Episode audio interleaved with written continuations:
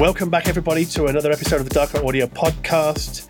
With me this time out is somebody who is a, I guess, an, would you say, well, actually, Reggie, what is the the thing that you would like to be most known for? Like, are you a musician, a comedian, an instrumentalist? what, what, what, what are you? Uh, well, I mean, I guess I would call myself a an improviser.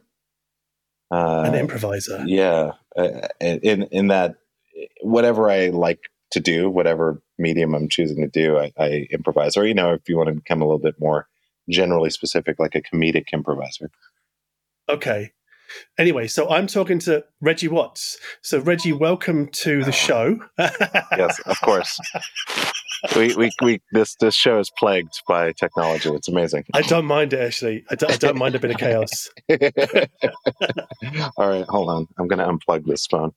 Well, yeah. Goodbye. We are going to unplug you because you don't deserve to exist.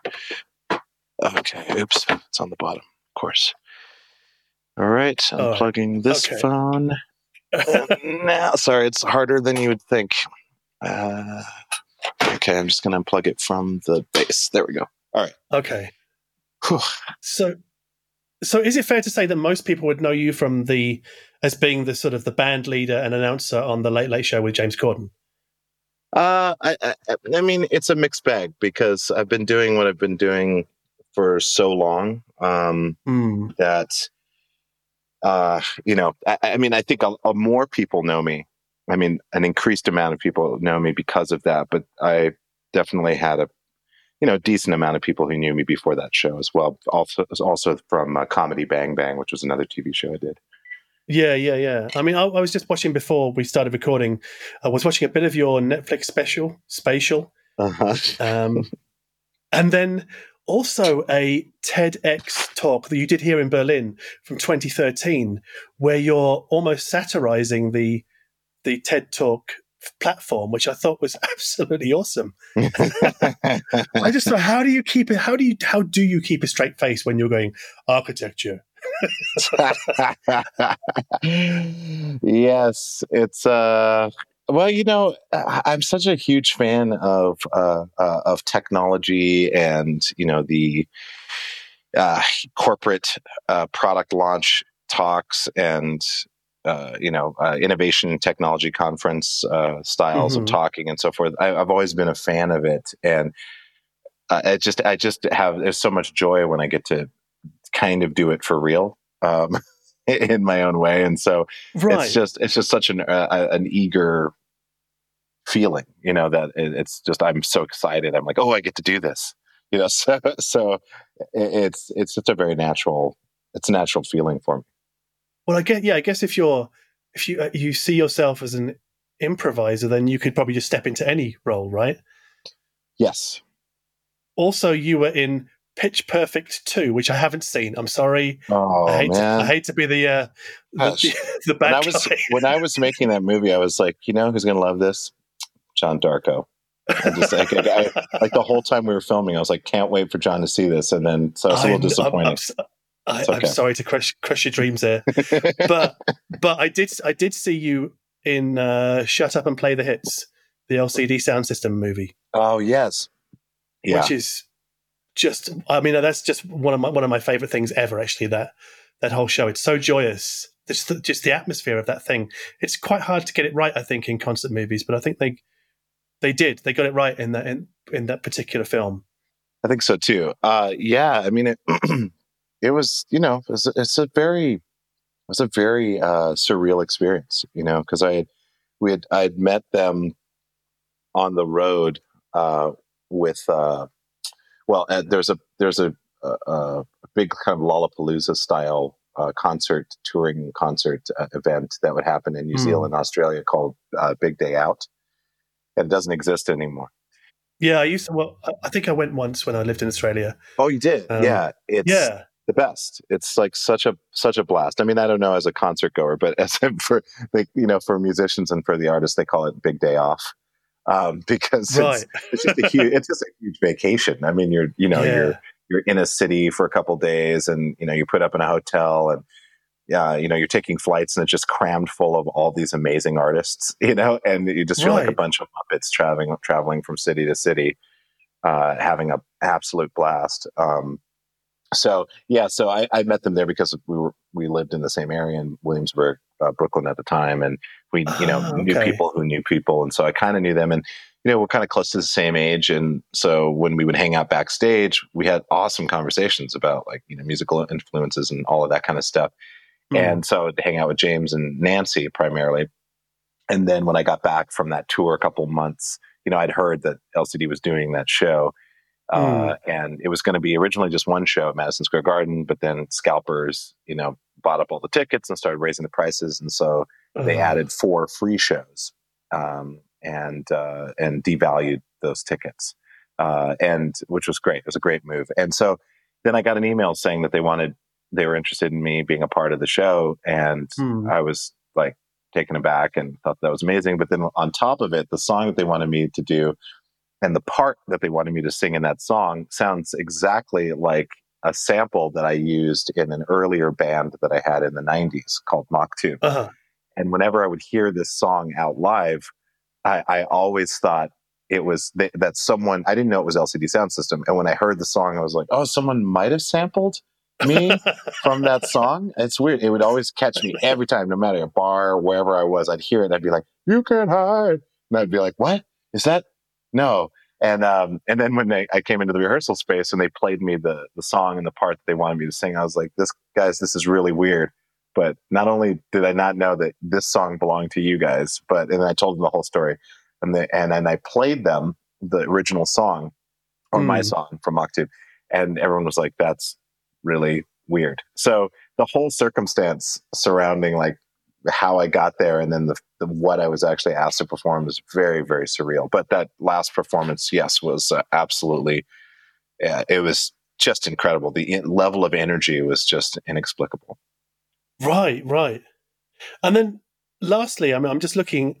I'm sorry, I'm looking at your Wikipedia because there's this really weird credit at the end. It says Star Wars: The Rise of Skywalker as additional voices. I'm like, mm-hmm. what? really. So mm-hmm. you, I guess, technically, you're in Star Wars. I was. I was in Star Wars. Yes, I was. Um, uh, very strange. Yeah, I. Um, that was another weird story because it happened so quickly. But I was at home, and I knew J.J. Abrams from years past because he was hmm. interested hmm. in what I was doing. Like he just wanted to meet me at one point when I was in LA, and he apparently he does that often with people that he like looks at YouTube and sees people and things like that. So I met mm. him, and and we you know we have a lot of similar interests in science fiction and you know theories on design and stuff like that. And so we so we are kind of friends, you know, friends enough. And uh, and then I texted huh. him, was like, "Hey man, I'd love to hang out. You know, come by the studio, come by Bad Robot sometime." And he was like, "Yeah, man, you know, I'm in editing hell right now, but we're trying to finish this movie. But yeah, afterwards." So I was like, "Okay, great, no worries." And then like half an hour later, he texts back saying, "Hey, do you want to do a voice for the movie?" And I was like, "Yeah, of course, yeah." He's like, "Can you be in the studio at the studio within an hour?" And I was like, "Yeah."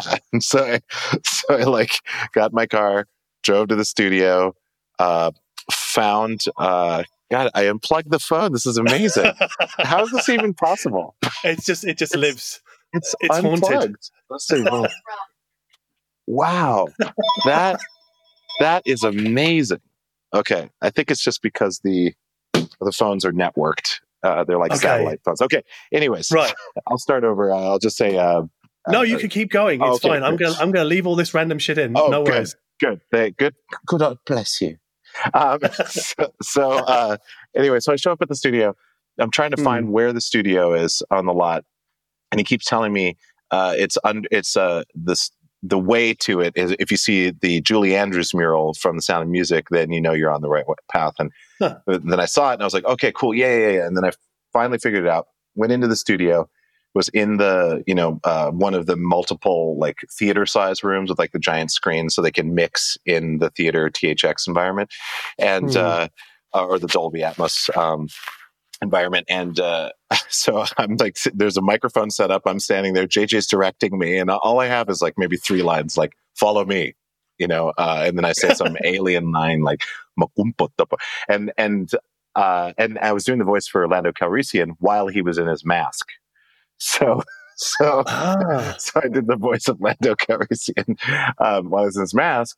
He directed me. I said the lines. It was really groovy. We hung out for a little bit. That was it. Next day, I am doing a. Uh, I'm a guest on an alien talk show that's going to be out on Disney Plus at some point Uh-huh. and and uh, and I'm on the couch, and there's this giant, this like 15 foot alien piloted by four people, and uh, and I'm sitting on the couch, and and uh, and they're like, oh, you know, there's another guest on this episode, but he we taped him earlier, and I'm like, who was it? And they're like, Billy Dee Williams. and I was like, "Are you kidding me right now?" Billy Dee Williams, Lando Calrissian was was was was the guest today that you shot, and last night I just did the voice of Lando Calrissian. Then, wow. then the guest on the Late Late Show when I went to tape that day was Uh-huh. Julie Andrews. Whoa. Well, that's a little bit spooky. It's it's it's really weird. This kind of stuff like tends to happen to me, and I'm and I'm you know I'm a kind of partial simulation theory person, you know, and it definitely doesn't discount the possibility. So, anyways, but yes, that that's that's how that's that's my voice in Star Wars. So You know, when I was watching The Force Awakens when that first came out, I was like, I think about, I don't know, two thirds the way through, and there's this moment where this this sort of reasonably tall, bald guy looks past the camera, and I'm looking at this guy momentarily, going, that looks a lot like Matt Johnson from The The, but it Oh. can't be because right because it's it's Star Wars, right? And Matt Johnson lived in London, but no, it actually was him. Ah. Like, see, he had this cameo in. I'm pretty sure it was The Force Awakens. I'm like, what the hell? How did he get that? But I think again, like you, he knew somebody. I mean, not probably not as close as you, but like knew somebody who was involved with the film and was asked to just be a cameo because I think a lot of people want to do that.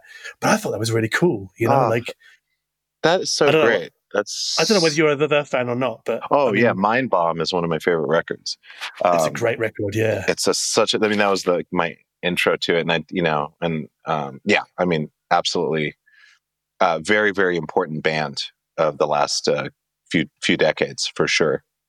That people kind of don't understand that that they are, but they are, and uh, you know, because most of my friends are like, "Oh, the the I don't know," you know, it's like, yeah, maybe, you know, it's always in the fringe, but I think. Uh, uh, right. And then they say, "I'll Google it." Yes, I know. And then they'll Google it, And and then they Google it, and they're like, "Oh shit!" And I'm like, "Yeah, I told you." yeah, right. Yeah, I mean, I guess it's a very a sort of a, an acquired. Well, him, the the Yeah. Matt Johnson is a very acquired taste. Um, but I think what's interesting about Mind Bomb is that the ideas suggested in that um, album and also in the interviews that supported it, because I remember having a Saturday job. Um, and go, I worked in a supermarket, and I had to go up into sort of like the the canteen where nobody was at five p.m. because I knew that Matt Johnson was going to be interviewed, and they had a radio in the canteen area, and I effectively bunk, bunked off work for like forty five minutes just so I could listen to this this radio interview because I was like sixteen. Is it eighty eight? Yeah, 88, 16, Yeah. So um, j- because there was, I didn't want to miss it. There was no way in the world that I was missing this interview, no matter what, even if I got fired. Um, and I heard it when it was fascinating. But he was, you know, talking about the rise of Islam and um, Right. really the, sort of the dark terrorism that would would, necessar- would would possibly come along with that, Yes. um, which we'd already seen in Libya conflicts. I don't want to get too much into politics here, but I just sure, think sure. you know, like in, in the late eighties, it's almost like Matt Johnson foresaw a lot of what would come. Um, Yes. Well, yeah. It's. Yeah. I think it's an Australian mindset too. what is? Well, I mean, at that time, like the the, um, were there were there any uh Australian um members in the the? Not that I'm aware of. No. Oh, okay. For some reason, I was related them to because I was listening to a lot of Midnight Oil, and they were kind of you know a very political Ah, band. And So in my in my head, I always assumed that uh, they were Australian. I don't know. I don't They're know. how- British. don't ask Yeah, me. why. very, very. Yeah, very like English band. extremely, extremely British. Um, like like maximum British. Um, um, Good recovery. yeah, thank you. Uh, You're welcome. so, je suis an idiot. But No, um, no, no, no, no, no, no, no. I, I'm just kidding. But uh, yeah, but in my as a kid, you know, because we're Mhm. roughly the same age, um, I, I, you know, I just kind of I was listening to, to bands that were political, you know, or, or Dead Kennedys and, and things of that Mm. that note. And when I heard Mind Bomb, it reminded me of the the the angle uh, that Midnight Oil had, like that approach, a little bit more artful and a little bit more poetic. Um, right. But but it matched that that spirit of like, uh, you know, things are. Uh, power power is distributed incorrectly, and, uh, uh right. and ideologies uh, are oftentimes dangerous. You know that kind of idea. As a kid, as a sixteen year old kid, that that was, you know, that made my mind go into an amazing place. I mean, I guess records like that. I mean, I don't know whether they were for you, but they were. I guess for me, they were a political awakening.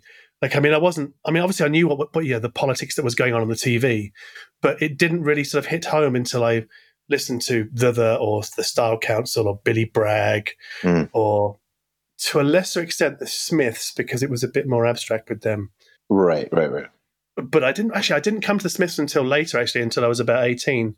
I was a very after they split up. I was I was a very late bloomer when it came to the Smiths. Oh wow, but, yeah, yeah. So I didn't get to hear them.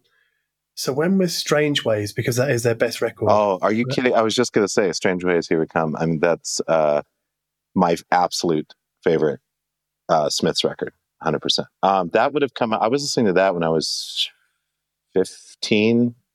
So eighty-seven, right? I think so. Yeah. Yeah.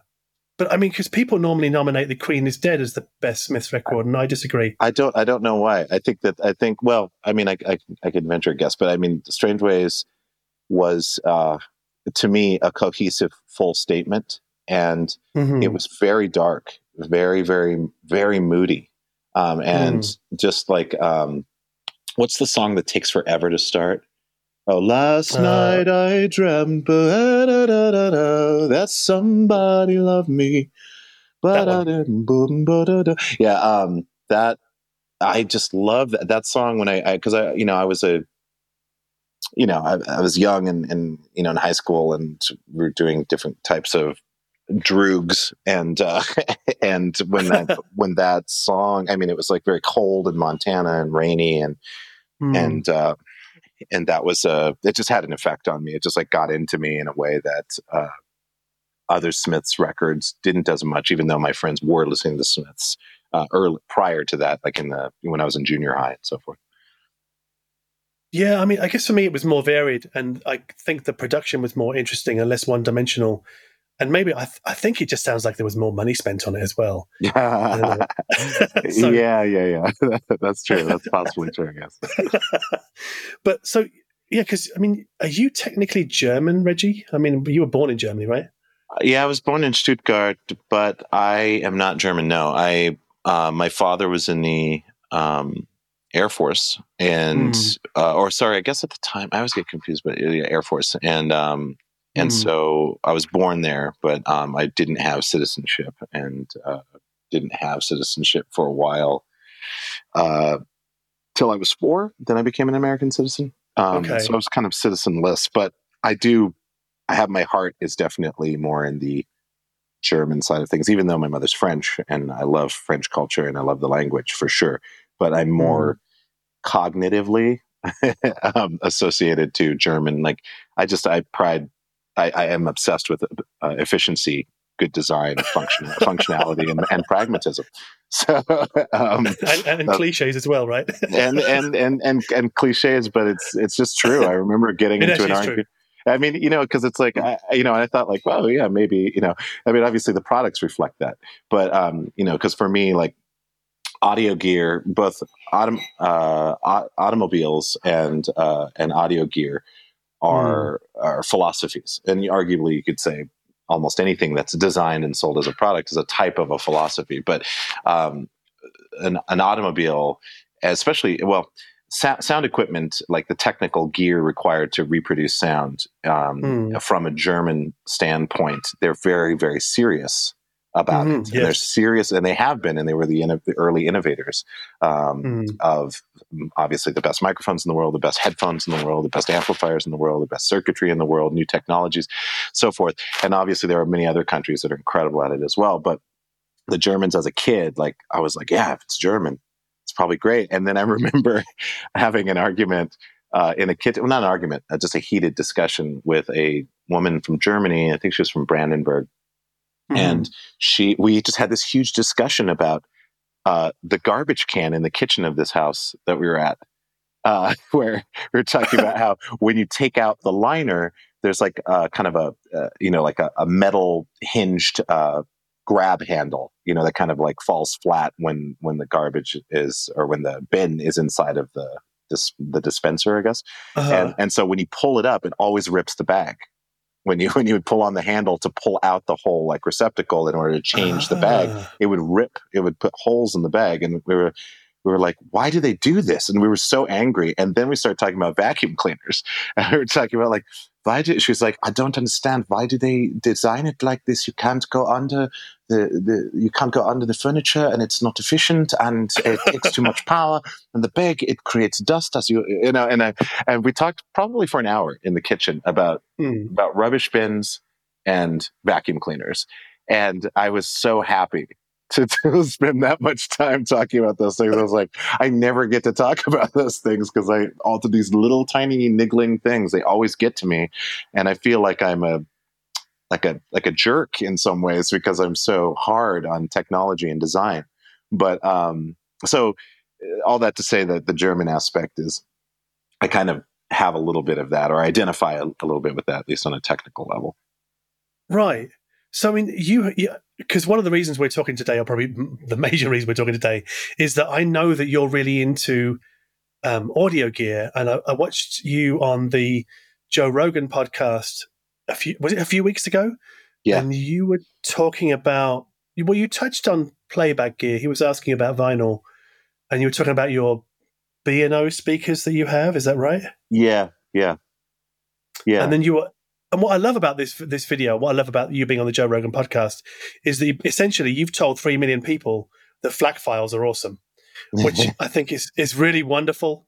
Um, but tell me what you think about this because I I, I did feel that because um, Joe Rogan then brought up Henry Rollins, who's is well documented as a a diehard audiophile, but then but then he showed Rollins' speakers, right? These Wilson Alexandria XFs FXs, yeah. XF. And I thought, oh no, because anybody, you've just said to the audience, if you have a nice hi-fi system, not Sonos, which I, I was like, yes, I, I almost punched the air when you said that.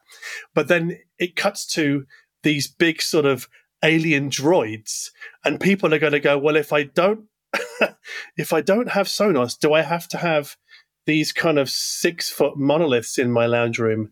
You know, ah. because I, do you know what I mean? Like, yes. I thought about the messaging and I thought people are going to think that audiophiles, if they're not into Sonos, it means mega, mega, mega expensive loudspeakers that look like they might probe you during the night if you're not careful.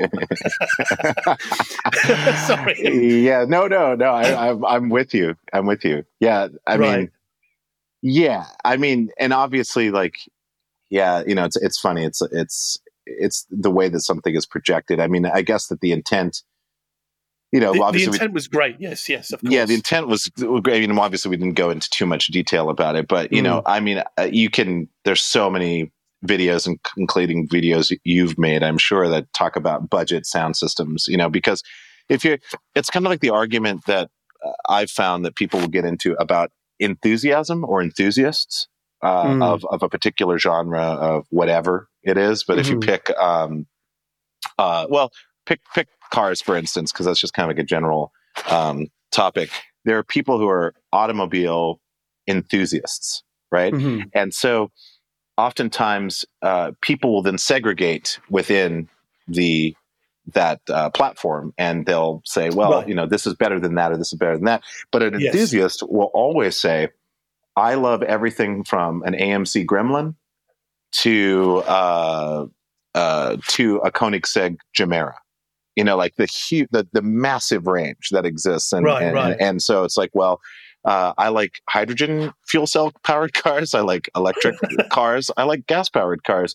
But uh, you know, although in my case, I definitely lean towards renewables. Um, but uh, but I appreciate the engineering that goes behind uh, these things, and it happens at every mm. level. So therefore, for relating that to sound gear, it's the same thing. You could find a, you know some bookshelf speakers, some near field monitors that are relatively flat and really good workhorses, and they sound pretty good and pretty detailed for for a little little money and a really nice integrated amplifier uh, for little money. Because I've definitely experienced that when I would mm. troll and visit hi-fi stores constantly in the 90s in Seattle when I was living there. So, you know, I'd stop in all the time and they'd be like, "Hey, you want to know a secret? Like what? See that amp over there?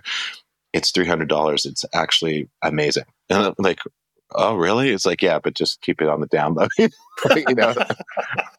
So you know so yeah anyways. No but that's i mean you're absolutely right because i mean i guess i would uh, in you know using your definition i would class myself as an enthusiast because i can find joy in almost everything. So whether it's yeah. a $500 speaker or even a five grand pair of headphones i mean cynics might say well of course you should with five grand pair of headphones but obviously that's you're still factoring in the price into all of these sort of um, assessments and also you know i guess the pleasure that one derives from these products is determined also by how much money you have to spend on them. Yes. So you know what i guess i, I mean I'm, I'm not I hope I don't sound like I'm being too hard on the on the the uh, the Joe Rogan segment, you know, because I do feel bad. But it, I just thought, oh no, I really wish he'd shown something more more down to earth. Yeah, like you know, if he would have shown the speakers I was talking about. so they are the, the you've got the is it Beolabs? Labs? I've got the yeah the 18s. Okay, so they're the tall, sort of skinny ones. Is that right? Yeah, yeah, the the towers. Yeah, with the uh, right. sub. So 2.1 system, but it's uh, and it took a while for them to actually sound good. But you know, I just I for me it was also partially design. You know, I wanted something that yeah. matched my home, um, and you know, I I love being wowed, obviously, by incredibly detailed, very precise, flat sound systems. Um, mm. But uh, I also take aesthetics into account. So, you know, the B&O 18s Definitely. might not be like the absolute pinnacle of sound production. But and, and obviously they're very expensive, but they are mm. built like tanks. They look really excellent, um, and over time they kind of burn in and start developing a really beautiful characteristic. Um, and so, right. you know, that, that's the reason why I, I, chose them. I wanted things that, like, when you came into the room, you're not like, oh, there's those speakers, you know, because I don't have a yeah. hi-fi room. It's just my, and it's like my living room, and you know, I list and a listening room. Yeah, well, it's the same for me. It's it's my list. I mean, my living room is my listening room. I don't know. I don't. I don't sort of. I, actually, I find it very hard to relate to people who have sort of this second dedicated listening room, especially when there's only like one chair. Whereas for me, you do you know what I mean? Because it just says yes. this is this is my isolation space. Which I guess if you have a family and you know you probably want to be on your own quite a bit of the time, but yeah. I know I, I, like to see listening rooms with couches sort of all around the place, and not everybody has to sit in the sweet spot because it doesn't really matter when you're sharing that experience because it's just really the music, and then you can have your own solitary experience later. You know, you can do yeah. both. Yeah, totally. And I mean, and that's what really nice headphones are for. right. know, I mean, ultimately, right. I mean, it's certainly not, it's nice to not have headphones and listen to open speakers, of course, but there's just uh, you know, but I agree with you. And my point is like, I think that, you know, sound should be shared and, you know, you can't be like too OCD about your listening exactness. Yeah. But your Instagram tells me that you recently visited Alex Rosson. Oh, yes. Yes. Yeah. Thanks to uh, John Tejada. Yeah. yeah. Um, yeah, he he's amazing. And you got to pour the molds for the yeah ear cups, is that right? Yeah, that's right. Yeah, um, yeah. Both John and I uh, poured our poured our hearts out. Uh, we we uh, we uh, we really went for it. Um, yeah, yeah, it was uh, it was yeah, it was such an amazing experience. You know, I mean, it you know, it's also weird because it's the COVID thing, but we like sh- show up and everybody's got masks and lab coats and. Uh, but we went in the back and uh, mm. yeah, it's interesting pouring the, the, chemicals and feeling the chemicals heat up and then choosing, you know, they're heating up on their own because of the chemical reaction. And then you're you know choosing these uh, I don't know what the technical uh, term is for it, but these like colored powders uh, to add yeah. uh, to create the the color mixture. And uh, yeah, it was it was fun, and they and they they actually they're made pretty quickly, like uh, you know, because you have a window of time before they start to set. And so it was it was it was just really nice. Like I love that idea of you know uh, being a part of the thing that you'll be using. It's great, isn't it? Yeah. So did you get did you get to take away your Rad Zero headphones that day, or are they being shipped separately?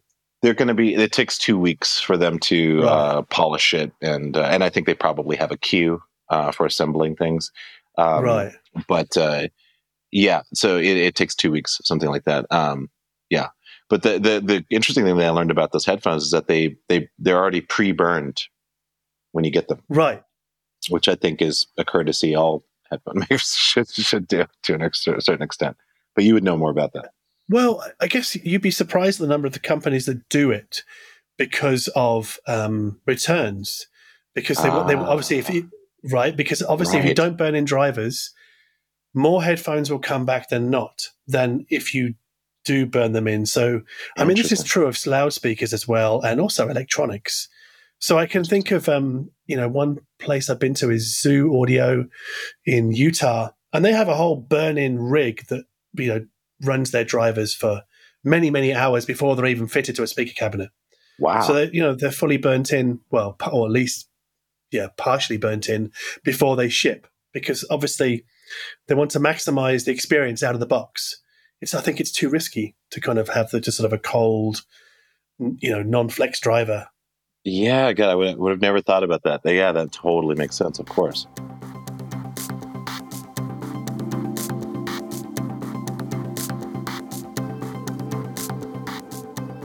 What what hi-fi system did you have before the B and O, and before that, and before that? Because I mean, you talked about '90s grow, or living in Seattle, hi-fi stores. You must have been through some. Did you have gear then, or not? I I had I had a little bit of gear. I um I didn't really you know before like the, the, the first real system that I bought would have been mm. in Seattle and uh, and I held on to it for a very long time. But it was a uh, it was an uh, it's what's the offshoot of NAD? Is it AMC? Oh my goodness, you're asking the wrong person. Yeah. Um, yeah only, NAD- only because I've only been doing this like ten years. Oh, okay. And so all the sort of history. Okay, interview um, over. Get in the bin, John. Why do I waste my time with this amateur? Jeez. Um, no, uh, I, yeah, no, I get it. I just remembered there was like, you know, NAD, there was like a, a couple engineers from NAD that made their own company. And mm. I hmm. think it was, I want to say it was AMC, which is kind of strange. I but think you're right. I'm just I'm just googling it very f- furiously now, just to kind of Please. try and salvage a, a soupçon of reputation. Yeah. And I think I'm failing miserably. but yeah. I'm seeing AMC and NAD in the same search results. So okay. I think it, that might be. Uh, that might yes, be you right. are right. It is AMC that you're talking about. Oh, okay. Oof. Yeah. Okay. Good. Good.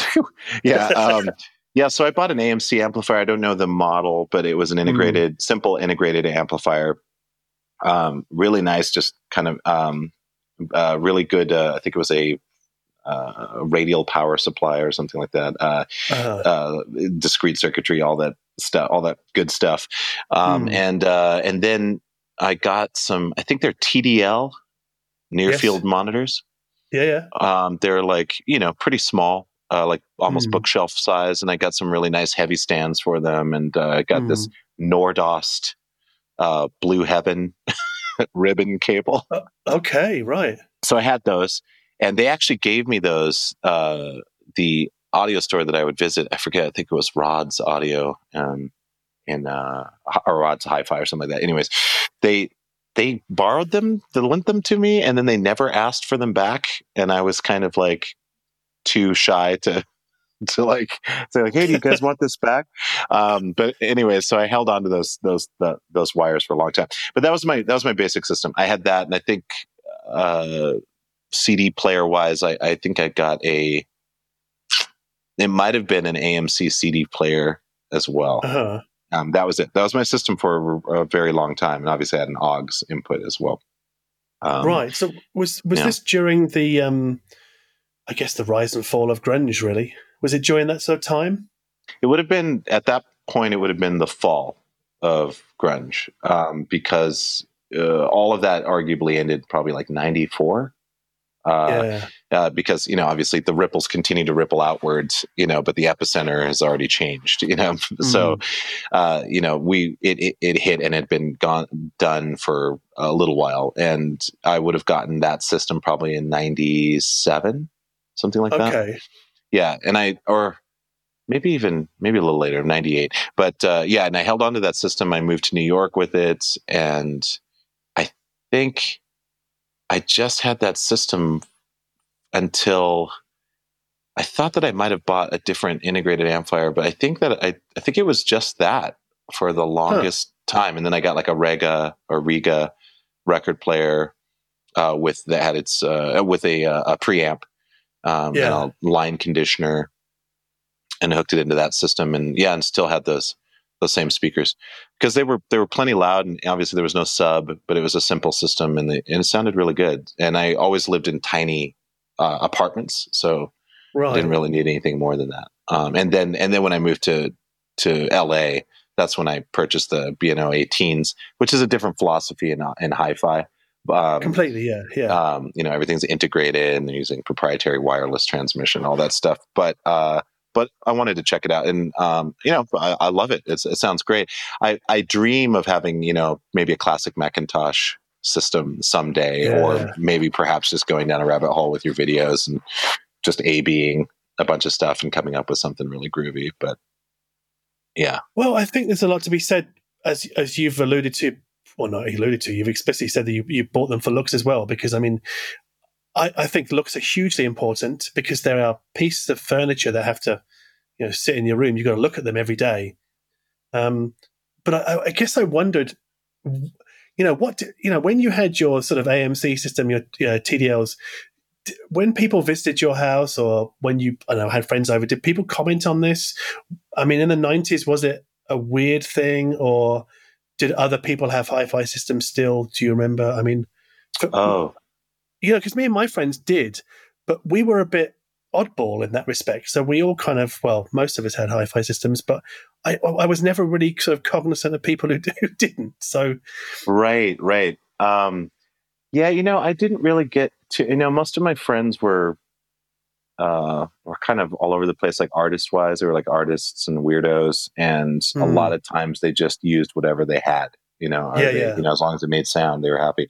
Um, which is great. But um, I, you know, my growing up, my friend, he has a kind of unfortunate to an English person's um, ear name. Um, John Thomas is his name, and uh, and uh, sorry, give me a second. yeah, totally. Yeah, you can recover. oh dear, oh dear, that's so good. so good. It's ridiculous. Uh, that is yeah. ridiculous. I know it oh, is. My, his, his childhood must have been miserable. well, you know, in the 80s in Montana, like no one really knew, you know, okay. like unless you were like, unless you watched BBC, you know, which was like right. probably not that many people in Great Falls, Montana. Um, hmm. But he, know, he knew of it, of course, and we knew of it. But it was actually wasn't that big of a of a thing. But okay. every time I would say his name to an English friend, they'd be like, "You're joking." I'm like, "No, that's that's that's his name. It's a very common sounding name, but that's why it's used the way it is." Yeah. Um, but and also, he, British people are very puerile in their sense of humor. So that's true. Yeah, that's true. Well, that's what gives it the edge. Yes. Um, um, see full on, hundred um, percent. Yeah, he he was he was a. Uh, he was the guy that turned me on to a lot of the great music that I listened to. I mean, I heard the mm. Smiths for the first time through him, but he was a big uh, hi-fi head, and you know, we were huh. always like research. He told me about like the Nakamichi dragon, you know, oh, yeah. and, you know the legendary Nakamichi dragon, and um, he would, uh, you know, he was constantly reading hi-fi magazines and reading about like voltage and amps and all kinds of theories about sound reproduction and drivers, different materials mm. that were used, and housings, and all that stuff. And so I, I was I was very much into it, and you know, also with car stereos at the time were really big in the '80s, and so, you know, uh, we, we were just nuts about that stuff. And then he built his own speakers uh, for his 68 Cutlass um, uh, Oldsmobile and uh, put them in the back in like wooden enclosures and, you know, made his own cables and stuff like that. And still to this day, he's like kind of like a, like a hodgepodge audiophile. Uh-huh. You, you, know, like he, he knows about high end systems. Um, you know, he was, I think he had Advent prodigies uh, yeah. back in the back in the day. Um, and uh, we had those in an apartment that we lived in in Seattle when I first moved there. And mm. You know, so he he would get nice things, but a lot of times he would buy drivers and things uh, off on, online and build his own uh, systems uh, for cheap because he just he just didn't make a lot of money. Um, mm. And he's also a bicycle head. Like he like repairs bicycle, has 18 bicycles and like constantly building different configurations. So he's like one of those guys, but he's a, he's a tinkerer, but he loves audio and, uh, yeah. you know, has very strongly opinionated, but so he, he was like the closest person that I knew in Seattle that was really into hi-fi. And then of course you have the live performance side of things, which is a whole different basket of worms, uh, for, you know, mm. amps and speakers and, um, uh, reinforcement systems. But so on the hi-fi tip, I didn't really have a lot. I, I would go to the, that's why I went to the stereo shops. I would go there, and uh, there was a guy who worked there. He had a great name. His name was Leland Leard. it just I know that. I know Leland. You know Leland? Yeah, of course. Yes. What? Yeah. I'm pretty sure it's the same. we're talking about the same guy because he now works for uh, Roy Hall Music Hall turntables. Oh wow! Yeah crazy. Yeah, well, say hi to him for me. I, I, haven't seen him since the, the old days, but he right. he was he he played. He would know this story, but uh, he was the first guy, or he was there w- during the moment that I realized why hi-fi systems can be so expensive. Uh-huh. You know, where I would I would visit the shop all the time, and I visited when it was about to close, and he had some friends. You know, he was a young guy at the time, and younger guy, and than me. And uh, he had some friends over and he, and he, and he was about to close the store. He was like, Hey man, do you want to get your, your mind fried or something like that? And I was like, I was like, sounds like drugs. I'm into it. And uh, he uh, had, uh, he closed the shop and he had like three friends and who went in the back room and smoked out a little bit. And, mm. and then went into the showroom um, and sat down on this couch. And then he proceeded to he just said, "Here is a Bill Evans trio album. Um, mm-hmm. You know, here's it's it's uh, it's pressed on this whatever 180 gram whatever uh, vinyl and uh, mm-hmm. here's the uh, here's the turntable we're using here's the cartridge we're using here the cable the cables are routed to this here's the uh, line conditioner here's the preamp you know he just went down the entire system yeah. and basically in total the system ended up being like i don't know it was a ridiculous amount of money it was like close to 80 grand or something like that. Maybe, right. maybe possibly more. And I just thought to myself, like, what? That is so insane. What's, what, you know, why? I don't get, you know. And then we sat down on the couch and he lowered the lights, put the needle on the record, and almost within the first minute, everybody around me was dead silent. And you could hear everything in that room. The, the recording mm-hmm. was incredible but the, you could hear everything the air of the room the the shifting uh, of the the upright bass player like on the mm-hmm. on the floor everything and uh, we it was holographic we were there and then uh, almost everybody started like tearing up like everyone was kind of hmm. crying a little bit I mean, not bawling, but you know, tearing up, and and yeah, it was yeah, just yeah. it was just an overwhelming feeling. And then that's when I thought about it. I was like, oh, that's why it costs so much money. The reason why it costs so much money is it's not about the system um, yelling how much money it is. And certainly you could definitely go that way if you want to like put it in your living room and showcase everything.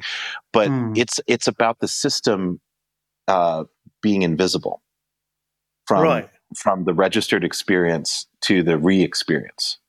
Um, and that's that was like a huge revelation for me and that's kind of like it changed my thinking on price versus uh, gear. Um, it took my head out of like, oh, this is expensive. That's why uh, uh, it should sound good. Do you know what I mean? Like it, it was, it was yeah, more like here, here's an exorbitant system. Here's an exorbitant display of like all these crazy hyper specialized things. But in the end, because of the selection of the person who put the system together, it the system didn't matter. The system just got out of the way. It's like you're paying a lot of money for the system to go away. Hmm and and right. I thought I thought that was interesting.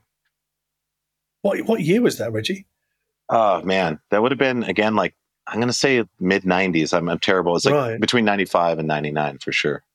That's really funny that that was Leland Laird. That's that's that's yeah, that's amusing. Yeah, Leland Laird. I just thought I think he had the coolest name ever. Well, he still does. Yeah, still yeah, does. he, yeah. He, yeah.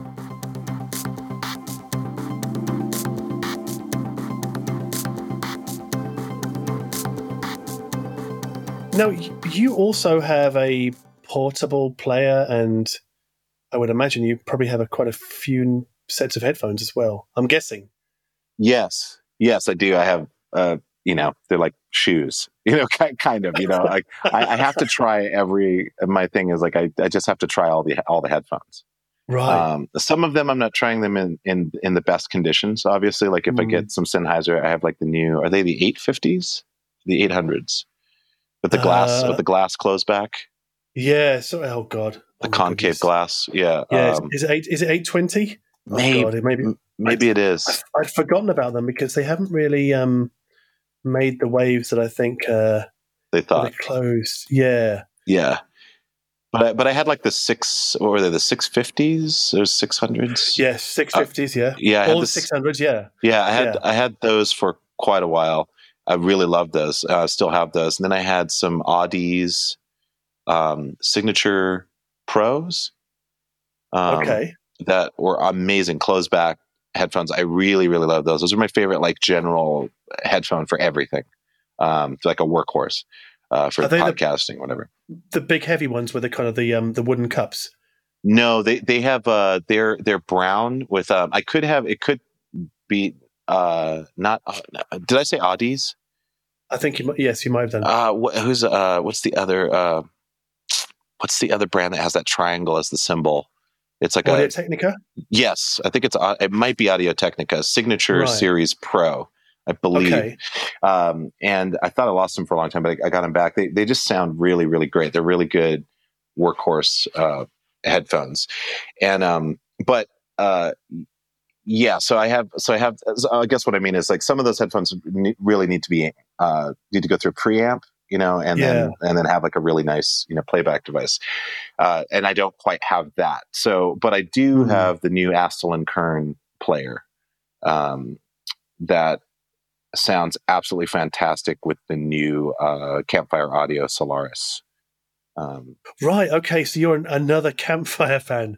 I'm, yeah. I'm, kind of worried that my podcast is turning into the Campfire Audio channel because I, this week I just spoke to Alessandro Cortini about a whole bunch of headphones. Yeah. John Tejada is a fan um, of the Polaris and yes. the Solaris as well and you've got the Solaris. So yes, yeah. It's like a it's a disease. It, it, it is a disease. it, totally, it's a disease. But I mean, like they they sound insane. I mean, they're they do. They're like, you know, I put those things on, and you know, I've sat in hi-fi shops and put on some pretty expensive headphones. Um, mm. And obviously, the the you know an open backed experience with the proper system in the properly uh, you know sound deadened room is is incredible. But these achieve that um, very much so. It's a very emotional experience and uh, very natural, very easy. Uh, it's it's just it's just cool. And John is super impressed with. It. I I got him a pair for his birthday, and uh, he just freaked out and he just writes me like every other day. He's just like, "These sound incredible! I got this, uh, you know, I got this special adapter which enables me to oh, use yeah, it for mixing." Right, because yeah. he had to get the impedance adapter for his exactly. Sennheiser um, headphone amplifier. Yes, yeah. So that because I think yes, also, it fixes yeah, it. Yeah, because yeah. otherwise they sounded crappy. Because I started uh, the first time I listened to them was on my uh, Apollo 11 uh, audio interface, and right, and I knew that, that that's not what they're they're for, you know, necessarily. Um, mm. and but it was very remarkably terrible. And then when uh, oh, like like really tinny and gross sounding. And yeah, uh, that's the not, impedance thing. Yeah, not yeah. broken, but just like not not good. And then um, and then when John he got one for me, and I plugged it in, and I was like, "Holy crap! This is like night and day. This sounds insane." Um, and then of course with the Astell and Kern player, uh, I forget the model. They always have like SP whatever two thousand five hundred. Yeah, there's a whole bunch of them, isn't there? Yeah, yeah, yeah. The, the, newest one, whatever that one is. Um, right. That uh, it just that that combination is just see you later. You know, you just, you just put on put on those headphones, lay down, relax, whatever you're doing, just close your eyes and you just time travel. It's amazing. So how, this is a really nerdy question. Yeah, I'm sorry for this, but how do you get your music onto your Astell and Kern? Do you like rip CDs to FLAC? I mean, super old school downloads, streaming. What do you do? Uh, I do. I just go to HD Tracks. Okay. Um, and uh, I, yeah, I just buy my music mainly on HD Tracks. I know that there's um, what's the other service? Deezer um, has Deezer some. is a streaming service. Yeah, yeah. Don't they have? Are they are they downloadable at all? I guess no. I guess Deezer was just it's just native to the uh, the Astell&Kern player along with Tidal. Right. Um, uh, but with Tidal, you can actually download uh, tracks as well. But uh, yes, I, I, was doing mainly, mainly HD tracks. I know that there's another service, and I'm forgetting, forgetting the name of it, but they also Qobuz. sell. What is it?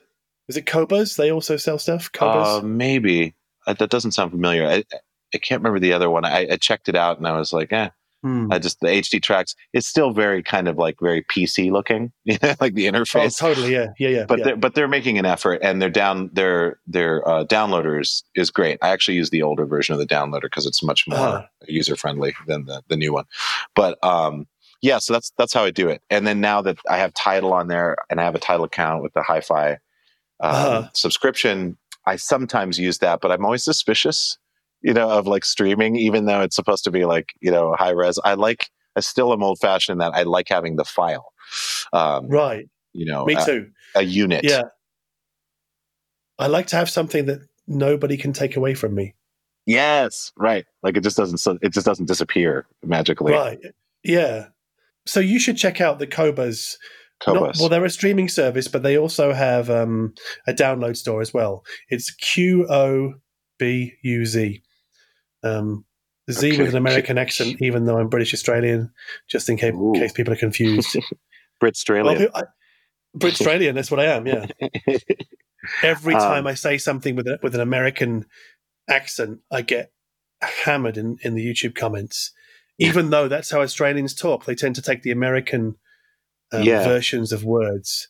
So, yeah, like you say sweater not and oh sometimes you say jumper but it's a mix actually some people say sweater some people say jumper in australia um, i would still say jumper but yeah sweater i obviously the, is more of the american term but yeah Qobuz got but it. yeah Qobuz is really good. Qobuz. Um, it's it's and also you can integrate it as a streaming service on your Astell&Kern player. Do you ever do Spotify, Reggie, or is that kind of against your religion? well, you know, I was against Spotify. I mean, my problem is that I, I have a subscription to pretty much every service. Uh, mm. You know, I have Amazon HD Music, ah. uh, which you know was boasting the highest resolution streaming streaming quality, uh, apparently. Um, and then Spotify was kind of lagging a little bit, and obviously iTunes is way behind. Um, yeah, iTunes could have made the move to go with like, you know, max resolution uh, mastering quality audio, and yet for some reason they haven't. Um, but uh, yeah, so yeah, Tidal, uh, Spotify, Deezer, um, and iTunes, I guess, and Amazon. Yeah, I guess I said that already. But um, yeah, so I, I Spotify, I always like, I was just suspicious of for a long time because mm. um, I wasn't sure about the audio quality. Uh, streaming to me is is a is a weird vibe. I think of it as a convenience factor, obviously. Completely, yeah. It's it's super convenient, but I don't know if it's the ultimate for listening to you know, if you really wanted to have a good listen to something, I think it's more for like, I got to listen to this now, or we're at a party, or I'm, uh, you know, we're in my car, and oh, what's that song? Oh yeah, let's find that song. It's it's more that vibe for me. Um, uh, yeah, so yeah, I'm a little suspicious, but I, I, use it. I use it. The algorithms are really nice. I think that they're kind of better than some mm. of the hmm. others. So I think now with some Astell&Kern players, you can install the native Android versions of Tidal, Qobuz, Spotify, which allows you to offline content. So here's something you could try. Ooh. You could go to Tidal, get the app running, and then go to Tidal and offline, you know, using the download button, button a bunch of albums. Oh wow! And and then you could listen to those natively as if because they are temporarily stored on your Astell&Kern player.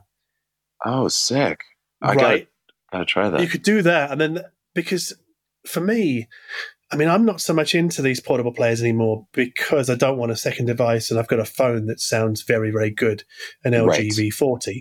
Now, it's right. probably not as good as the Astell&Kern, but it's good enough that I don't have to carry two devices. But right, being right, a, being able to offline content is pivotal to my listening experience when I'm out of the house. You know, I don't I don't want to have to kind of go to my server and go, okay, get my Mac, get the FLAC file, drag it across onto my Mac's desktop. Okay, now I've got to plug my phone in. Oh no, I can't do that because it's Android. It doesn't talk very well. Okay, I'll get the I'll get the micro SD card out. That's a that's a pain in the ass as well. Like get the adapter, drag it onto the SD card, then play it. No, it's that's that's just a nightmare. so, yes. So offloading off oh, offloading offlining stuff from Tidal and Qobuz is something I do quite a lot, and Spotify as well. If you know, because some albums are not available on Tidal and Qobuz now on Spotify.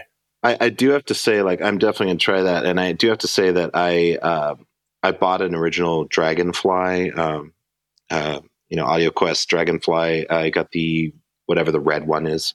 Um, oh yeah, yeah. And then I got the new the new one, the blue one, the Cobalt yeah, yeah. the Cobalt. Uh, and I have to say, like, even with the iPhone, and I know that you know the phone that you're talking about is has an amazing has uh, it just sounds really amazing natively. Um, it does. But but uh, man, it's it's it's crazy. I mean, yeah, and I I agree with you. Like having a second device. Sometimes I like the second device because uh, there's something like there's a commitment there. You know, yeah, like, yeah, yeah, yeah. Like yeah. all this thing does is this, I'm not. Right. I'm not gonna. I'm not gonna start looking at Instagram. I'm not going to start looking at or whatever my emails or you know. I'm. I'm just going to listen to music, and all this thing does mm. is play music. So it kind of brings me back to Walkman days, which I also collect uh, vintage Walkmans as well. But do you really? I have a. How many do you few, have? I have a few. I have three. I have an original sports Walkman. Um, is that the um, yellow one? The yellow one, yeah, with the gaskets uh, and the. Uh-huh. Little, um, and then I have uh, I forget the name of it because again, Sony names things with crazy numbers. Um, but it's one of the it was one of the highest rate, rated at the peak time of portable cassette player uh, cassette players, mm-hmm. and I got two of them.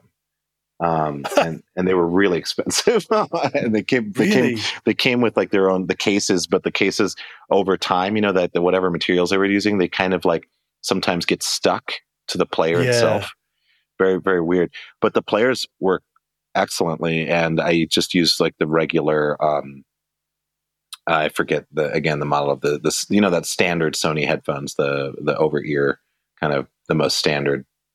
Yeah, I don't know the model Sony all. I mean, it's, yeah, um, people usually leave, leave, the blue digital sticker on there without taking it off. But uh, anyways, I, I, use those because it's just kind of like a nice pairing, and it sounds great. I mean, it it just it sounds different. You know, it's just a different sound. But I do like I, I do like dedicated uh, devices sometimes because I because I, I always sometimes say like the future is um, is uh, proprietary. Like not not in the sense of like in that uh, not not in the sense of like you know what what Apple would do with like or what technology companies would do with with uh, power cables or you know mm. or, or, you know that's changing thankfully uh, we're getting cable agnostic these days. But yeah, uh, but yeah, I, I, do like. Oh, this thing, yeah, this is just a camera. Uh, this thing, this it just plays music, and, and there's something kind of comforting about it. Like if you wanted to just take a vacation and uh, minimize, uh, kind of hobble your communications abilities. Um, just leave them, like strip them down to something really basic, and then just have these dedicated media devices. There's something kind of comforting about it to so me. you like single purpose devices. Yeah. Yeah. Is that is that because they minimize the distractions? They d- yeah. elsewhere. For sure. Yeah, they minimize the distractions and also my frustration with uh, modern multimedia uh, uh, portable computers, mm. communicators, internet communicators is uh, they, there's just too many options. It's just it's everything is in it. Your whole existence, your whole digital existence is is there. So if you have notifications turned on for some apps and you get a notification, but you're on your way to do a different task, then you might get sidetracked uh, and check that notification. And then I'm like thinking to myself, what was I doing? Oh yeah, I was yeah, I was I was doing this. Right. Okay, so I was doing this. And then I go back to that and then I'm like, oh well maybe and then I go through my, you know, that cycle. We all have cycles that we move through. It's like I'm checking email. I'm gonna go to right. IG. I'm gonna check DMs off of this. I'm gonna go to text messages. Oh, I'm better check email again, you know, and then I'm just doing this cycle, this tour over and over and over again. Mm. And I think it kind of makes us while it's it's useful and I do like it, I'm addicted to it. Uh, I do think that there's kind of a relief in, um, you know, like a, a, pencil and a pad of paper.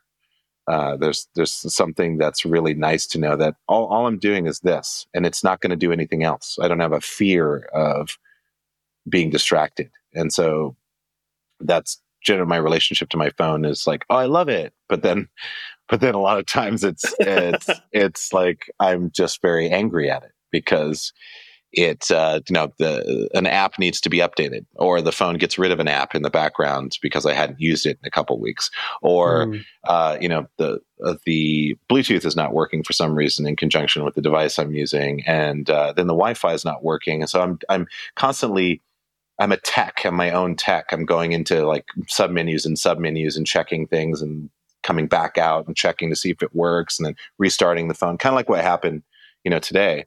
Um, and I get frustrated with technology because I think by 2020, this is ridiculous. We shouldn't have to be dealing with any of this crap. Um, and a lot of it has to do with just poor design and propriety. Uh, people fighting for standards and uh, mm. c- capitalism kind of reinforcing that. Like you need to own this thing and you need to dominate the standard.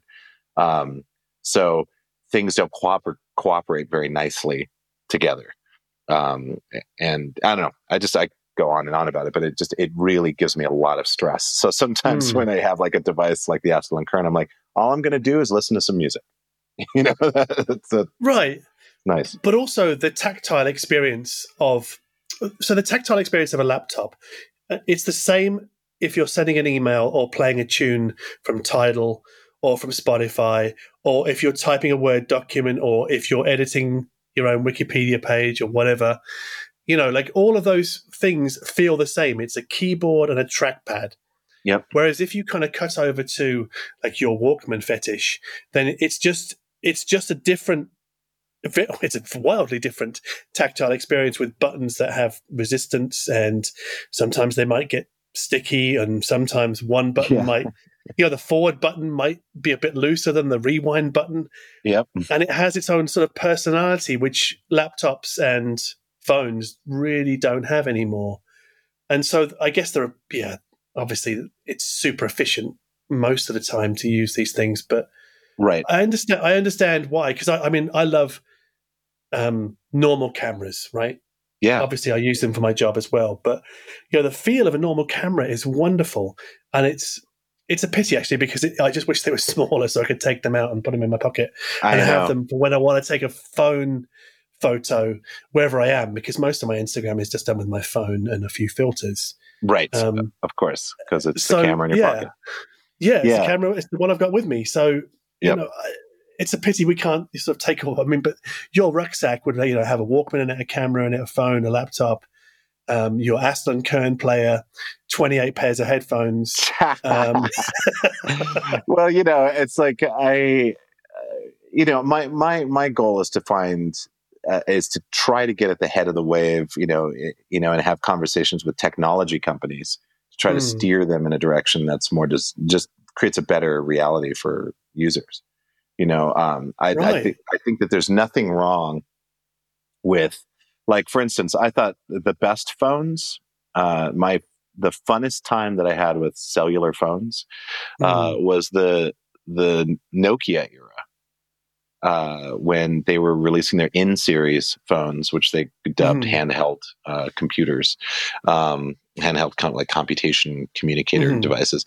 And there was something really wonderful about these, you know, these uh, scroll, you know, like there was like a, not quite a scroll wheel, but it was like a toggle wheel that did like scrolling, but you could also click it in at the yes, same time. I remember. Yeah, yeah, yeah. You could just swim through data really, really easily. I, I would argue that Bluetooth and generally getting around menu navigation was way more fun on those phones than they are on an iPhone because I find, or any you know modern glass rectangular smartphone.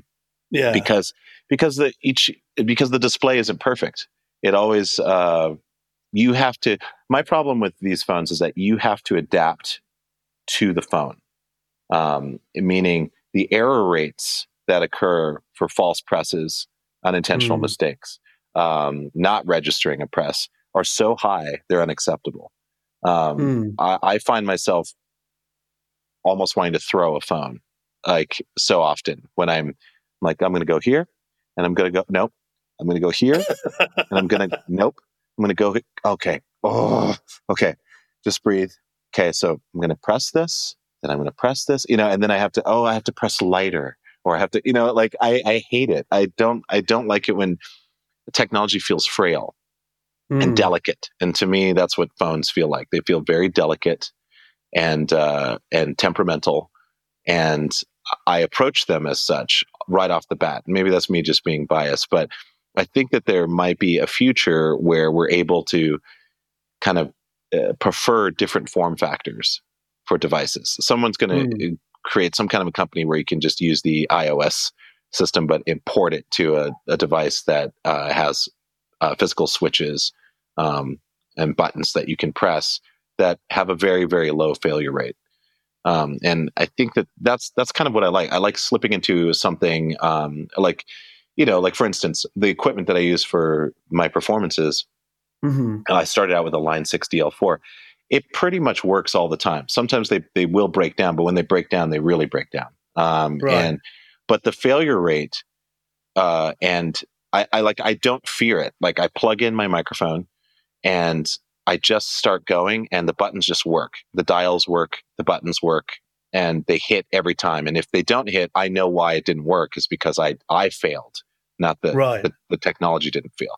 So it's hard to have that experience with most technology. Generally, you have to get it, you have to get it dialed into a sweet spot and then hope that it keeps running that way is is generally the feeling uh, with mm. lap, laptops editing like going into a studio there's always an issue with a dongle or a, a wire that's you have to track down. You're just doing all this troubleshooting. Is it the wire? Is it the power source? Do we need to restart it? Is it a soft restart? Oh, it's incompatible because you have the new operating system and that company hasn't updated to that standard. So we have to revert to the earlier operating system. Okay, so we're going to do that. Um, what's going on with the speakers? We're hearing this weird buzz. Okay, let me check. I think it's the wire. No, it's actually the software. The software, there's a glitch with the audio interface, blah, blah, blah. And I think that's just to me unacceptable. I think for the prices that you're paying, that we're all paying for mm. these these uh, these kind of like I don't know. I guess they're they're just hyper digital one type of interface experiences, or in the case of computers, like a trackpad and, and keyboard.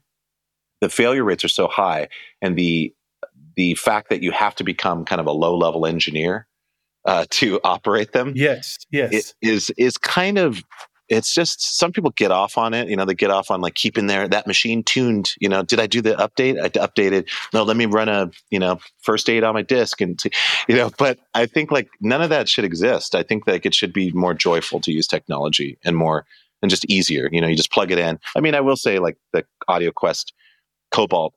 You just plug it in and it works, and it indicates mm. that it's working because it just turns white, and you're like, oh, okay, great, uh, it's working.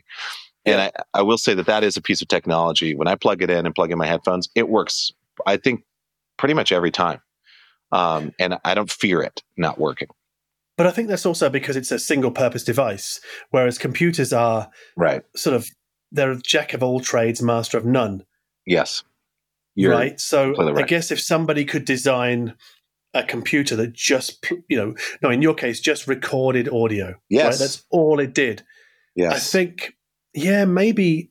I mean, I hate to invoke the ghost of Linux, but those kinds of things can be fashioned pretty easily, I think, nowadays, because there are computers that just work as music servers.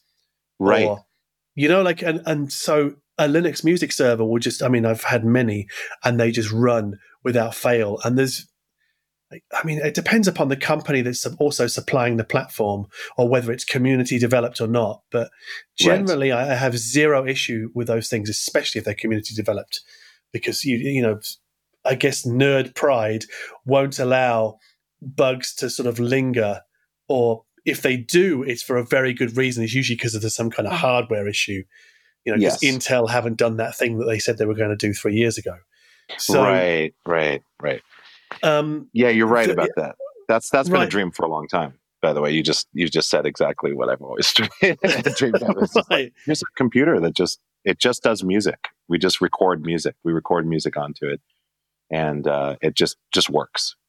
Yeah, I guess you could. I mean, if you, I guess you could take a bunch of different laptops and then fashion them into the devices that you want. But uh, even that in, in and of itself is a massive pain in the ass. I mean, you've got because then you have to become an expert in that. Yes, you know, like everybody has to become. I mean, I have to become an expert now in Premiere Pro. Like I've started editing my own videos yeah. a year ago.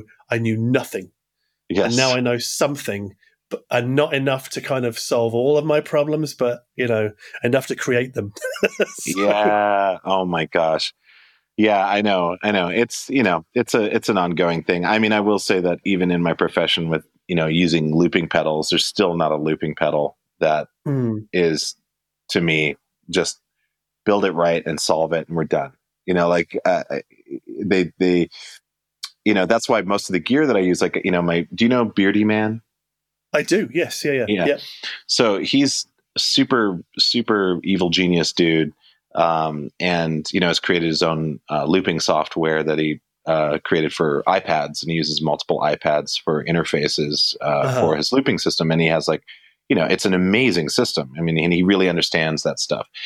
Mm. And you know, for me, I have a Line Six DL4. I have an EHX ninety five thousand, which is a six track looper, um, and a reverb uh-huh. pedal. Right. So so they're they're just those pedals each do exactly what they do. They don't do anything more. They do they don't do anything less. But I can do for for many years I was just touring with just the line 6. That's all I had. But uh it because they only do that, it's just it they it just works like every time. It's you know mm. and and that level of confidence is what I desire in all of the things that I use. You know, even a car, like cars are smart now and the the car I have currently, sometimes I'll start it up. Sometimes the the PCM doesn't start up. The the the center console won't be synchronized with the other thing, and I'm like, oh, oh no. I don't like that feeling. You know, like I want to start the yeah. car. It starts up, the system start up, and then I just drive it. It's and uh, and so now I have a fragile relationship with the car. Like it's it's just weird. I get into the psychological thing. Like once something doesn't work the way it's supposed to work, I then view it as very delicate. And so I'm expecting it to fail, which is a terrible, I don't think manufacturers and designers want that. Well, I guess this is the world of computers, isn't it? Because they can be horribly temperamental, far more so than mechanical devices. Yes. Um, like you say, because of conflicting versions of software with operating system, blah blah blah. Yeah. But I want, like, when can I ask you? You know when you come to record music i mean are you just going straight into a laptop and i guess my question is specific to the album you made with john tejada as Wajatta mm-hmm. like how did you i mean if you're collaborating do you just go to his house and do the vocals into a mic or do you do them at home and then email them across i mean what do you do no, we, we we do it in we do it in person. Um, I go over to mm. his house and he has the mic, and you know we uh, sit down and he might have a, a, skeleton of something, or maybe we build something. You know, I'll do a bass line, he does some drums, and I'll add some key stuff, um, and then and then I just sing over it. You know, improvise a bunch of stuff, and then mm. we move on to the next track. Um, it's pretty quick, very very fast, and very simple. Um, and you know, and to to you know on this subject that we're talking about, you know, about this kind of difficulties and temperament, mm. the temperament of uh, computers. Uh, you know, that's why I, I generally t- try to work with experts that are great, great at what they do. So I'm not right. responsible for like engineering, like make, you know, make sure that the machine is running optimally. Um, yeah. And with John, he's so incredible with computers and audio software, you know, and, and as you know, like he, he consults with Ableton and makes suggestions on their software and stuff like that. Mm. So, um, he's amazing at that. So when I show up, it is magical. It is the techno- technological future we were promised. You know, it's uh, just, right because he's already he's sorted out, he's ironed out all the creases, so you can just literally just hold the microphone and or put on a stand and go. Right? Exactly. You don't have you don't have to debug the situation. Yeah, and, and frustrating. It takes out. I mean, because the thing is, like, what I do, I, I'm, I'm my the biggest asset that I have is the ability to have an idea and to express mm. the idea. And mm-hmm. anything that comes between that, uh, you know, I, I, imagine a freshness meter. You know, it's like if the idea is in its nascent form, it's at 100% freshness. Suddenly the computer crashes. We've got to reboot the computer. Got to check this, check that. Uh, then the freshness meter just starts to degrade. It just degrades very quickly. So, um, not to say you can't get it back, but there's work involved to do that. Yeah. And, and I'd rather stay in a joyful, excited state to create. Um, and that's when, you know, and that's why I always appreciate going into a studio with someone like John. If I'm like, oh, can we do this? And he's just like, you know, done. It's okay. What, what else do we need to do? Oh, let's do this. Okay, hold on. Okay, you're ready. You know, and I'm like, okay, great. This person moves as fast as I can create. And that's my dream. That's how, right. that's how it should be. And that's, that's what it's like with him. So this might explain why you opted for B&O speakers because you plug them in and they spend millions of dollars and hours and hours and hours of development time making sure those things just work every time, all the time, right? Yeah, they, they mostly work. oh. oh, I attempted fake there, didn't I? I know. I know, I know. No, I, I, I, will say, like, you know, because you're dealing with wi- wireless is the issue. Yeah. Um, and wireless, it's also weird when you when you buy a wireless when you buy an audio system that that you know, especially B&O that has their own proprietary wireless transmission system. Mm-hmm. Um, you know, their boxes change. So, you know, so I might have a box, uh, whatever there, I forget the, they had like two boxes that looked almost identical, which really sucked. One was a, one was kind of like a, a, a media hub. And then the other one uh-huh. was a, the transmitter. Uh, right. to, to the speakers, whichever speaker system that you have. And uh, that sometimes would would crap out. Uh, oh, okay. Sometimes. Then they came out with the core, which I have, and that is much more reliable. In in general, mm. in general, it, I would say my speakers work now about ninety percent of the time, which is which is pretty decent. But to but to be fair, almost all wireless audio systems, and I you know, and I have two uh, Devialet um, yes uh, speakers, which are the, uh, the, Phantom, the not right? the Phantom, the reactor. I have two okay, reactors. Yeah, right. yeah. Um, for on either side of my bed because I like to listen to music sometimes in bed, and so I just wanted like some small speakers there. Yeah, and I and I did have a Devialet Phantom, um, an older Phantom, and I just had so many issues with that speaker.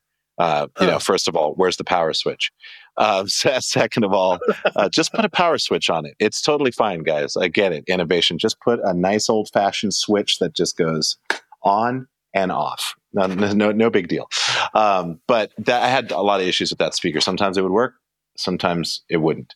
Uh, the Devialet, like I definitely had, the, or the reactors, I've had issues with those. I mean, they paired really easily. It was really nice but then they kind of lost their pairing status after a while. Then I huh. had to reset the speakers. And I don't know. Sometimes I think with wireless, it could be me. Maybe I emit some kind of a weird field uh, because I do have a lot. Of, I buy a lot of. You know, if you were to look at my, I'm sure your phone is similar, but if you look at your phone in the Bluetooth, you know, uh, yeah. to show all the the devices that are uh, that are available to pair with. I mean, it's insanely long, and it has so many headphones on there. Like you know, the mm. the newest uh, W whatever X one hundred M three thousand uh, Sony uh, earbuds, um, which I saw your review on, which was great. Um, and uh, uh, I have those. You know, I have I have all, yeah. uh, AirPod. I have four pairs of AirPods, AirPod Pros. I have I have um, you know because I have one in my different car. You know, like my car, yeah, and yeah. I have one on the desk because sometimes I don't have it on me. So I have that, and I have like the you know whatever the the the Sony over ears, the uh, B and O uh, uh, H9s. I've got like so many pairs of wireless headphones, including weird ones that are you know um, that are supposed to have some new surround sound system, mm. and and and so. But I so I don't know if it's a matter of just like having so many devices paired, but that shouldn't matter. Uh, but I definitely have issues uh, with uh, wireless devices, and um, yeah, long winded, but but when you reminded me of the B&O thing, I was like, yeah, it, it, they work most most of the time for wireless speakers. They're definitely the most successful speakers I have. are you more comfortable with wires? Ultimately, I am. It's it's it's it's back and forth. I I like mm. wires because it's plugged in. You you know it's you know it's plugged in. If it's not working, then you know there are other issues. But generally, wires are great. Um, uh, but what I hate about wires is that they're wires. You know, so when I look when I look when I look at the back of uh, you know my my cabinet, and there's just tons of wires, and I'm and I'm yeah. thinking, well, this is a pretty. I've pared this down to the essential devices. And even uh-huh. doing so, there's still like, you know, 10 wires with power, you know, power and wires and fiber optic cables and all this stuff. So I do like wires once they're set up and they're neatly tucked away and they go mm. away. I, I, I, appreciate wires. Um, and I like setting up stuff with wires. Like I love setting up music gear. I love like going in and going, okay, this in, in, out, in, out, connecting, in, out, power, power, power. This is wireless, this is battery, blah, blah, blah, whatever. And then making them all work together. I do like it, but, um, but I, yeah, but sometimes I go insane. Like even with my, my, uh, VR headset, I have a, you know, there's always a long cable for the higher yeah. end, high resolution headsets. They haven't figured out which they totally could, but they, but, uh, they haven't figured out a, a, just a foolproof wireless method of transmitting um, high uh, high bits of data, but just having a receiver in the headset um, mm. to a device that just focuses on transmitting data. Which they do have, they did have a version for that for the HTC Vive, um, and I had it. Uh, for a while, and it was flawless. It always worked, um, but they need to create a universal standard. So, in in short, the if there's a uni- if there's a better universal standard for uh, wireless audio transmission that's that just works really really robustly because everybody's involved in it um, that's that's kind of the ultimate thing because i still don't trust like when i'm listening to bluetooth you know headphones and i love the uh, airpod pros i think they're great and yeah. i even have the, the compliance um, there are the comply uh, tips that i got for them uh, which oh, okay. make which give them a really nice seal uh, they they they sound they sound good. They're they're they're good they're good sounding for for the convenience factor. Yeah, they they sound great, and they pretty much work every time. They do glitch out on occasion, but I would say they work ninety maybe ninety five percent of the time. So, but I'm always thinking, oh, this isn't the best audio experience, but it's the most convenient best audio experience. Because I would say that in my experience with with Bluetooth headphones, Bluetooth itself is pretty damn robust. Like I, I, very rarely have a connection issue, far less often than I might do with a Wi-Fi connection. Although if I get a network streamer here, um, I tend to favor using an Ethernet cable just to eliminate any sort of right early hours anxiety. You know, like because if we get a new product, I just don't, I don't want to have to be kind of going, why won't it play a single goddamn song? Right. So I, I just go, I just go with the Ethernet cable. But yeah, Bluetooth is pretty good. I mean, for me, if they if Bluetooth did lossless audio, yeah, it would be the biggest. It would have the largest. Well, actually, no, that yeah, that would have the largest impact on my life. That and if Spotify went to hi-fi and did lossless as well, like yes. if I had those two things, oof, my life I, would be very different. I, I I know. I mean, and with five G, it's it's it's possible. Um, you know, yeah.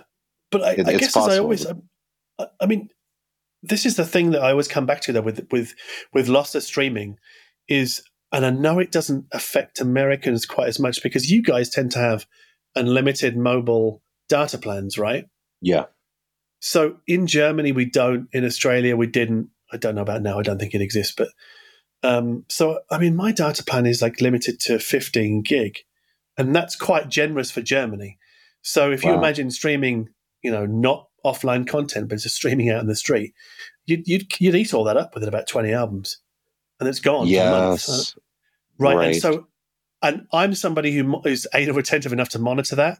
So you imagine your average teenager going, why, you know, uh, with their, with, with their prepay phone, like pay as you go, whatever you call it. Yeah why is my why, why is why is my three gig gone? All I did was play you know six Spotify albums, and I think right. that's the user experience problem that possibly Spotify faces when they you know thinking about flipping that switch. I'm guessing, but I'm yeah. thinking it's that. Well, I mean, you know, as as long as it's a tiered system, You know, uh, mm. I hmm. I think that I think that the the future it's like about. I think networks will figure out a way to make data available, like data. Uh, we won't have to charge so much for data itself if the systems right. are super efficient. Um, and uh, and then it becomes about the experiences, um, and you pay a base price, you know, subscription price. Maybe there's a two tiered, you know, uh, thing or something like that. But uh, I think like once we have like these crazy data speeds, people are going mm. to rely on it. The company is going to rely on it for new things because then the network becomes part of the computing solution um, right. as opposed as opposed to just like a highway to transmit you know data. It's like well you got to wait for that semi to get to the city. You know instead it's it's more like instantaneous almost like time travel. So then it becomes an actual part of the, the computing system. So then we have like cloud fog computing mixed with mm. hardware devices and software devices and they're all working as one system. Um, i think that'll i think that'll change quite a bit the way uh, our uh, or at least the pricing, the pricing of, of uh, our experiences. Yeah, I hope so. Yeah, I hope so. I mean, it should be. so, I'll ask you one one last question, Reggie. Yeah. Okay, with all the things we've spoken about today, would you call yourself an audiophile? Uh, yes. Uh, yeah, a hundred percent. Um, right. Yeah, because I care. I care about it. You know, I care about um, I care about, well, first and foremost, I care about protecting my ears. Yeah. Um, and I enjoy being able, I, I enjoy listening to things so much. So, so primarily good audio, um, audio that's cared about, uh, generally should have the listeners listen, you know, ears in, in mind. Mm.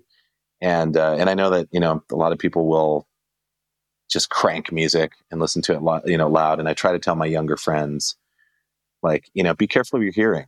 You know, you need that for the rest of your life. And mm. um, if you get better headphones, you'll hear more detail. And uh, and if you keep it at a you know lower volume, I guarantee you'll get used to it, and then you'll still be able to hear all the detail. Yeah. Um, so I, so I, I try to so I'm an audiophile in the sense that I, I am an audiophile. I love uh, the just the resolution of the music that I'm listening to. Mm. Um, and obviously the music itself matters a lot, but uh, yeah, sure. Um, but you know, from the source file to uh, the system that's using to reproduce it to the, the, loudspeakers that are on my on my ears or that I'm listening out in the open, definitely so. But I also include in that um, hearing safety because if you're an audiophile, all you got's your ears. you know, so yeah. you get, yeah, yeah, you yeah. have you have to protect your ears. Um, and so, yeah, so I, I, I, I, yeah, I'm an audiophile for sure. Good stuff. That's good to hear. Well, Reggie, thank you so much for taking your time out today to talk to me about all things audio in your life. Um, I know you're a very busy chap, so I appreciate you, you know, squeezing us in. Um, yeah, thank you so much. Man, my absolute pleasure. I'm a huge fan, so um, I'll, I'll be listening and following for as long as you keep doing that. You have been listening to the Darko Audio Podcast with me, John Darko, and my guest today, Reggie Watts. This episode was produced by Nick McCorriston, and music came from Ben Pitt.